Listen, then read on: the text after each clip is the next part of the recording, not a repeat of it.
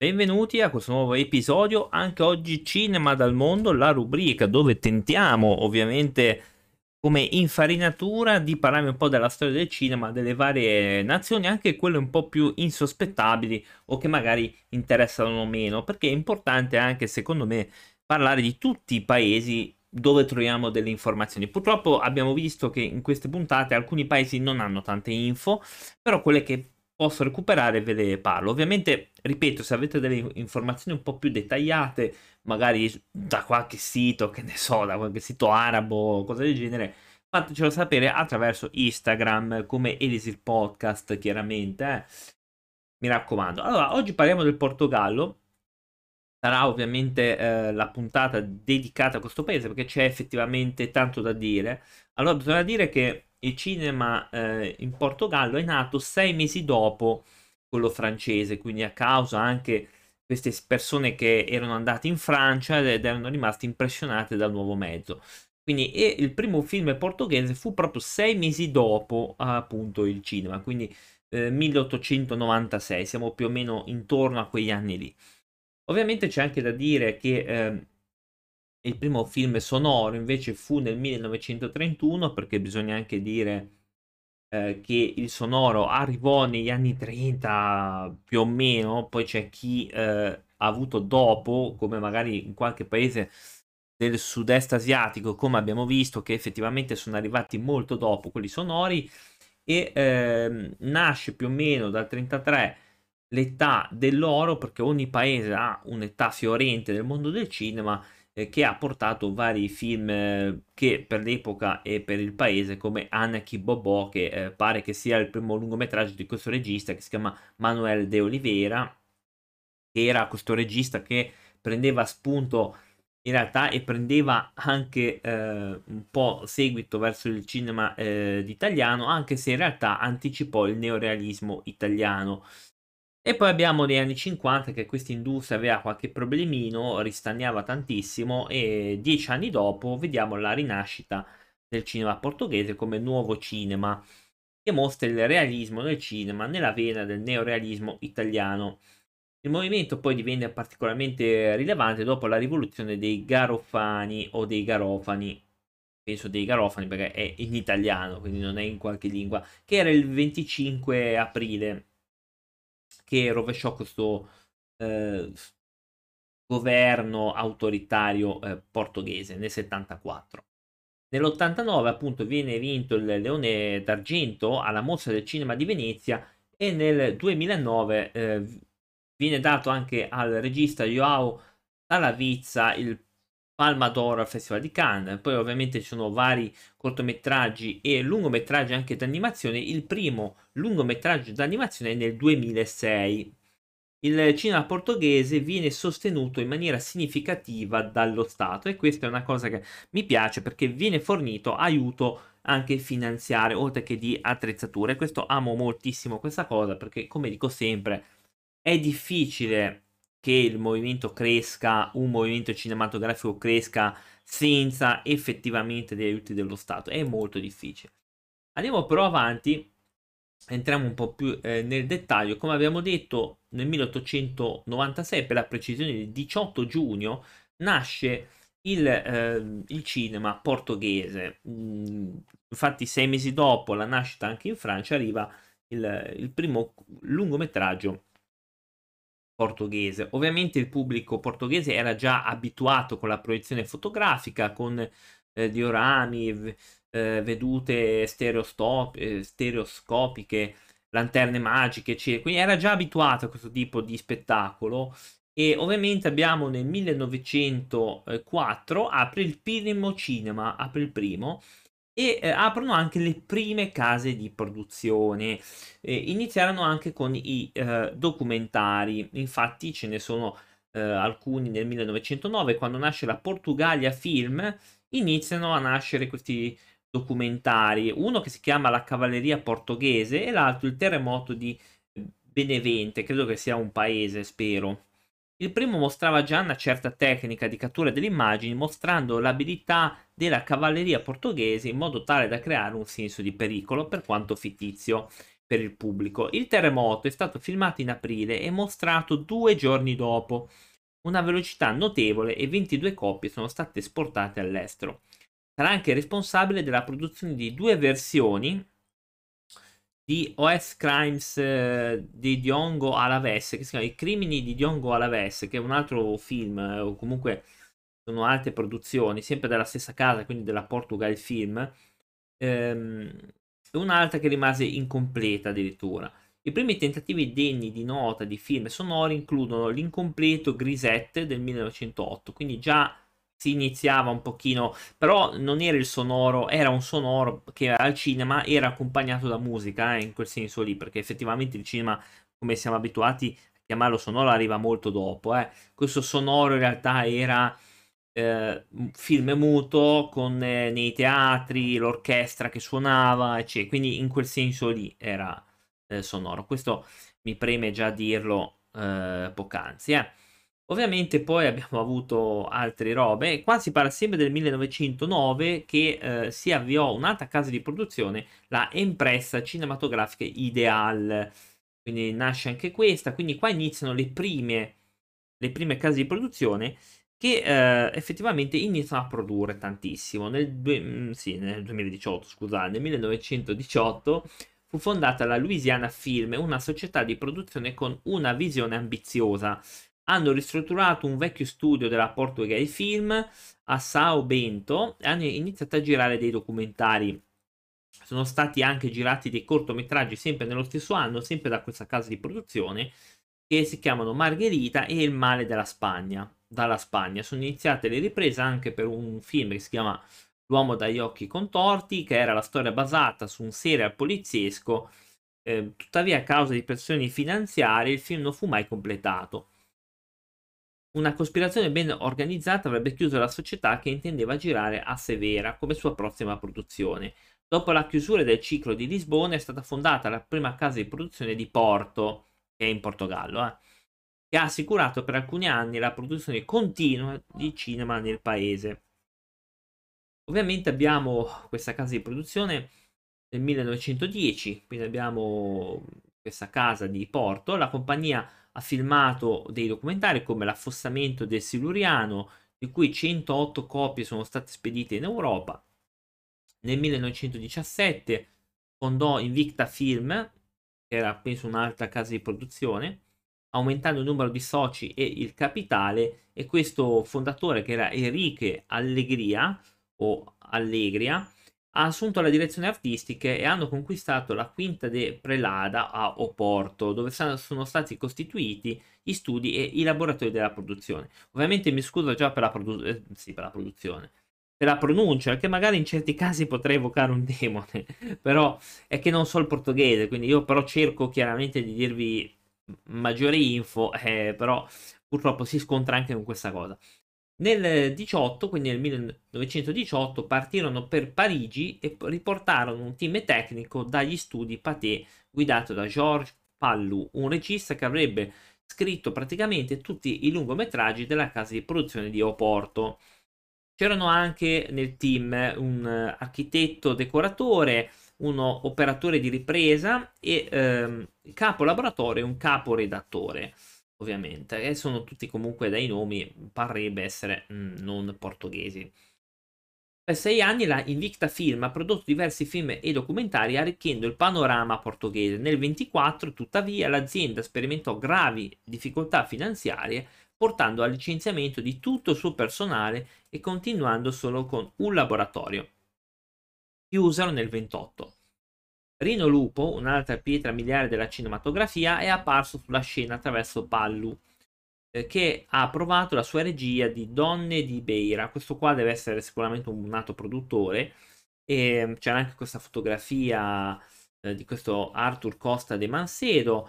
I disaccordi finanziari e il mancato rispetto delle scadenze però costrinsero a lasciare la compagnia e Lupo diresse eh, questo film che si chiama I lupi, beh, giustamente, che è molto conosciuto nella mh, mm, cinema muto portoghese, che è un film che evidentemente si conosce. Qua purtroppo non so neanche se è mai arrivato. Ne diresse altri, ma senza qualità dei primi lavori. Quindi a causa delle varie problematiche finanziarie che mancavano i soldi, perché poi arrivò la grande depressione, non quella di uno che guarda magari troppo belli, ma quella finanziaria, quella del 29, arrivò anche quella, già erano in crisi, poi arrivò anche quella e stroncò praticamente quasi tutto, ci fu una grande crisi economica effettivamente. Eh. Eh, poi ovviamente alla fine degli anni 20 i giovani turchi iniziano l'era delle proprietà cinematografiche e emersero vari registi come appunto Antonio Lopez Ribeiro e molti altri. Eh, il rapporto dello Stato col cinema cambierà dalla fine degli anni 20. I poteri installati capirono che questi giovani do- dominavano la stampa cinematografica e influenzavano le masse con le loro prospettive e saggiamente vedevano l'industria come un mezzo privilegiato di propaganda per il nuovo regime. E qui mm, iniziamo a dire la stessa cosa che in realtà eh, hanno capito tutti questi, eh, tutti questi regimi, hanno capito che effettivamente il cinema, la radio, il cinema eh, e quant'altro erano ottimi mezzi di propaganda, ma si era già capito e anche loro lo capiscono. In Portogallo i regimi poco, cioè diversamente democratici, ca- capiscono che effettivamente il cinema è un ottimo mezzo di influenzare le masse cosa che avviene anche adesso eh, in, in, in, certi casi. Lopez Ribeiro ha lanciato la sua carriera be- beneficiando della legge dei 100 metri, mm, con questo film che credo fosse una legge appunto per, per darti dei capitali, eccetera. I film sonori arrivano, tada, arrivano negli anni 30, come vi ho già detto, con l'inizio della dittatura di destra nel 1933 iniziò un nuovo genere di film basato sulla commedia e sui generi musicali, notoriamente detto come la commedia a portoghesa, con l'attenzione alla vita contemporanea e alle questioni di luce e l'intenzione di, di prendere elementi delle persone dei tempi difficili affrontati. Nel 1942 appunto esce questo Aniki Bobò che era il primo lungometraggio di finzione di questo Manuel de Oliveira che sarebbe tornato al cinema di finzione solo 21 anni dopo. Ha segnato una pietra miliare del cinema portoghese non solo perché differiva dal tono più in voga dell'epoca, in quanto trattava questioni sociali, ma anche perché precedeva di pochi anni i film di neorealismo italiano. Quindi questo Aniki Bobò eh, è uno dei migliori che hanno fatto lì, è, è rimasto nella storia del cinema portoghese.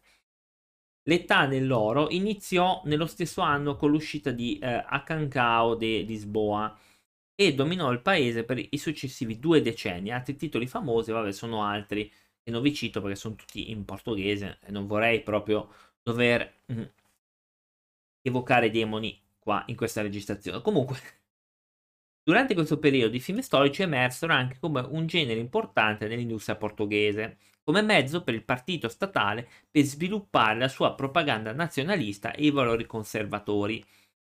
Ovviamente eh, qua cosa ci dicono? Che il regime aveva capito molto bene come fare cinema e eh, questo periodo serviva per fare film storici eh, al loro uso e consumo, perché in pratica usavano questi film storici, poi veri o falsi, mm, bisognerebbe poi vederli, per eh, creare eh, patriottismo e propaganda nazionalista e i loro valori conservatori. Ovviamente molto distorti, perché insomma mettere la parola democrazia e regime fa un po' ridere, però diciamo che loro avevano capito molto bene come influenzare le masse, T- tant'è vero che tutti questi storici secondo me non erano così veritieri, però eh, anche perché poi quando vedi eh, dittatura e vedi propaganda ok, va visto perché io, per esempio, apro questa parentesi, ne ho uno del 39 che ho trovato in DVD che si chiama Lo Squadrone Bianco, che parla del, de, dell'Italia in guerra contro l'Etiopia. Ora, era un film del 39, possiamo già immaginare di che epoca fosse quella fascista. Ed è un film cioè, che prende un, un, evento storico come la guerra in Etiopia e fa trasformare i supereroi, no, i supereroi no, in eroi dell'esercito italiano, ovviamente nascondendo tutte le varie eh, nefandezze che sono state perpetrate in quel periodo. Credo che questi film storici di questa era dell'oro portoghese eh, del regime sono più o meno lo stesso. Comunque, chiusa parentesi. Durante questo periodo, ok, l'ho letta, mh, ovviamente Camo S, un film del 46, fu ufficialmente feliz- selezionato al primo festival di Cannes del 46. Un sottogenere di questi film nazionalisti erano quelli legati alla cultura del fado e all'ascesa della popolarità di Amalia uh, Rodriguez, che credo fosse una, mm, una cantante barra attrice. Questo fado era un genere musicale, comunque ve lo spiego, che era, può essere fatto risalire più o meno al 1820 a Lisbona, quindi, eh, quindi a queste culture musicali. Gli anni 50 furono principalmente anni di stagnazione con la continuità degli stessi film realizzati nei decenni precedenti, la censura governativa e la glorificazione dell'impero coloniale.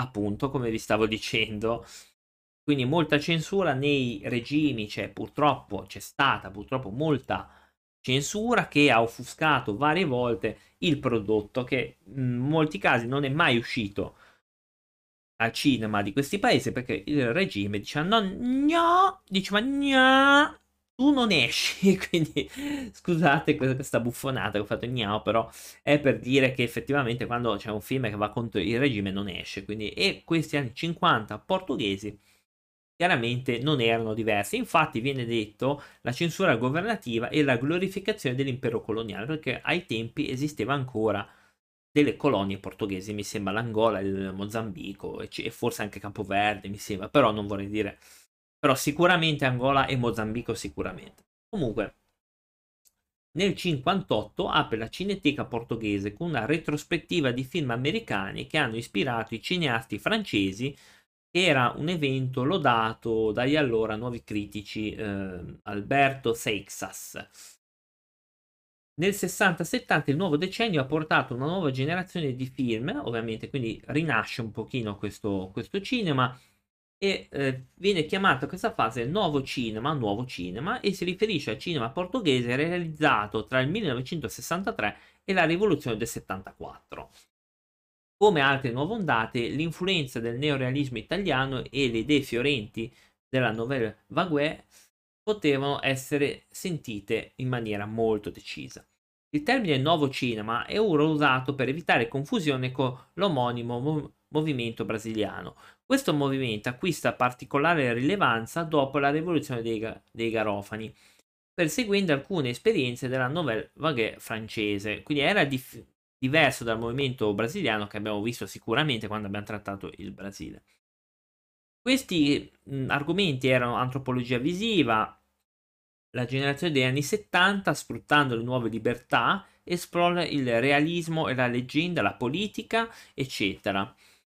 I film di questo periodo includono vari film che sono stati, eh, per esempio, al Grand Prix al Festival di Cannes del 73. Anni 80, andiamo con gli anni 80 e abbiamo questo Paolo Rocha che è stato in concorso per la Palma d'Oro al Festival di Cannes col film Aila dos Amores e altri riconoscimenti sono nell'85 di Manuel de Oliveira che eccolo qua che era tornato con un leone d'oro al Festival del Cinema di Venezia. Eh, José Alvaro Moraes che ha vinto il Pardo d'Oro al Festival Internazionale del Cinema di Locarno. I Cannibali, sempre da De Oliveira, che era in concorso per la Palma d'Oro al Festival di Cannes dell'88, e mh, altri al Leone d'Argento al eh, Festival di Venezia. E questo ci porta al 1990.